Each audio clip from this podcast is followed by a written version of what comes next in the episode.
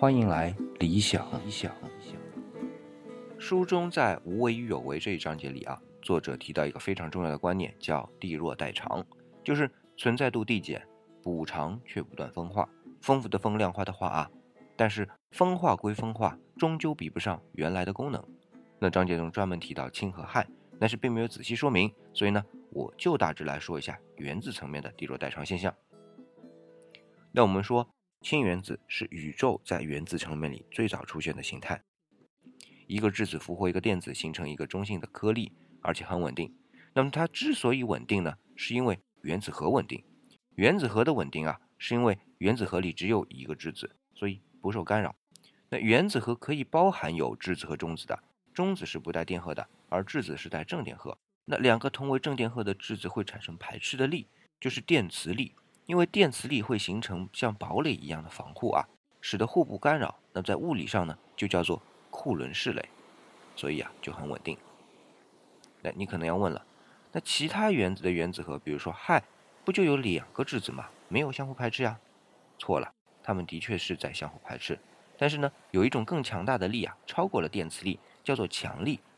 但是强力的作用范围非常小，只在原子核的范围内，所以。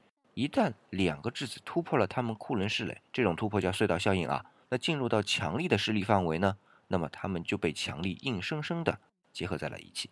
只是它们的结合就变成了强力的一部分被电磁力抵消后形成的抱团。所以有大数量质子的原子，它的衰变原因在这里已经埋下了种子，同时呢，也是地弱的原因。那地弱还有另外一个现象，就是一个。两个质子的氦原子由八个一个质子的氢原子核聚变而来。对呀，是八个。那先是由八个氢原子核聚合成四个氢的同位素氘原子核。那每个氘中啊，一个质子，一个中子。那是损失掉一个高能光子和一个电子以及一部分能量，才把其中的一个质子变成了一个中子。那然后由四个氘原子核聚合成两个氦三原子核。氦的同位素啊，损失一个中子和高能光子，变成两个质子带一个中子。那再有两个氦三原子核聚合成一个氦原子核，损失掉两个质子和一个高能光子。高能光子很可能啊是一个电子和一个反电子湮灭的产物，所以这一路都在丢东西，都在残化。相对应的，得到的补偿是在稳定的状态下面获得两个外层电子和质量。当然，这是在单个聚合体上观察低弱代偿现象。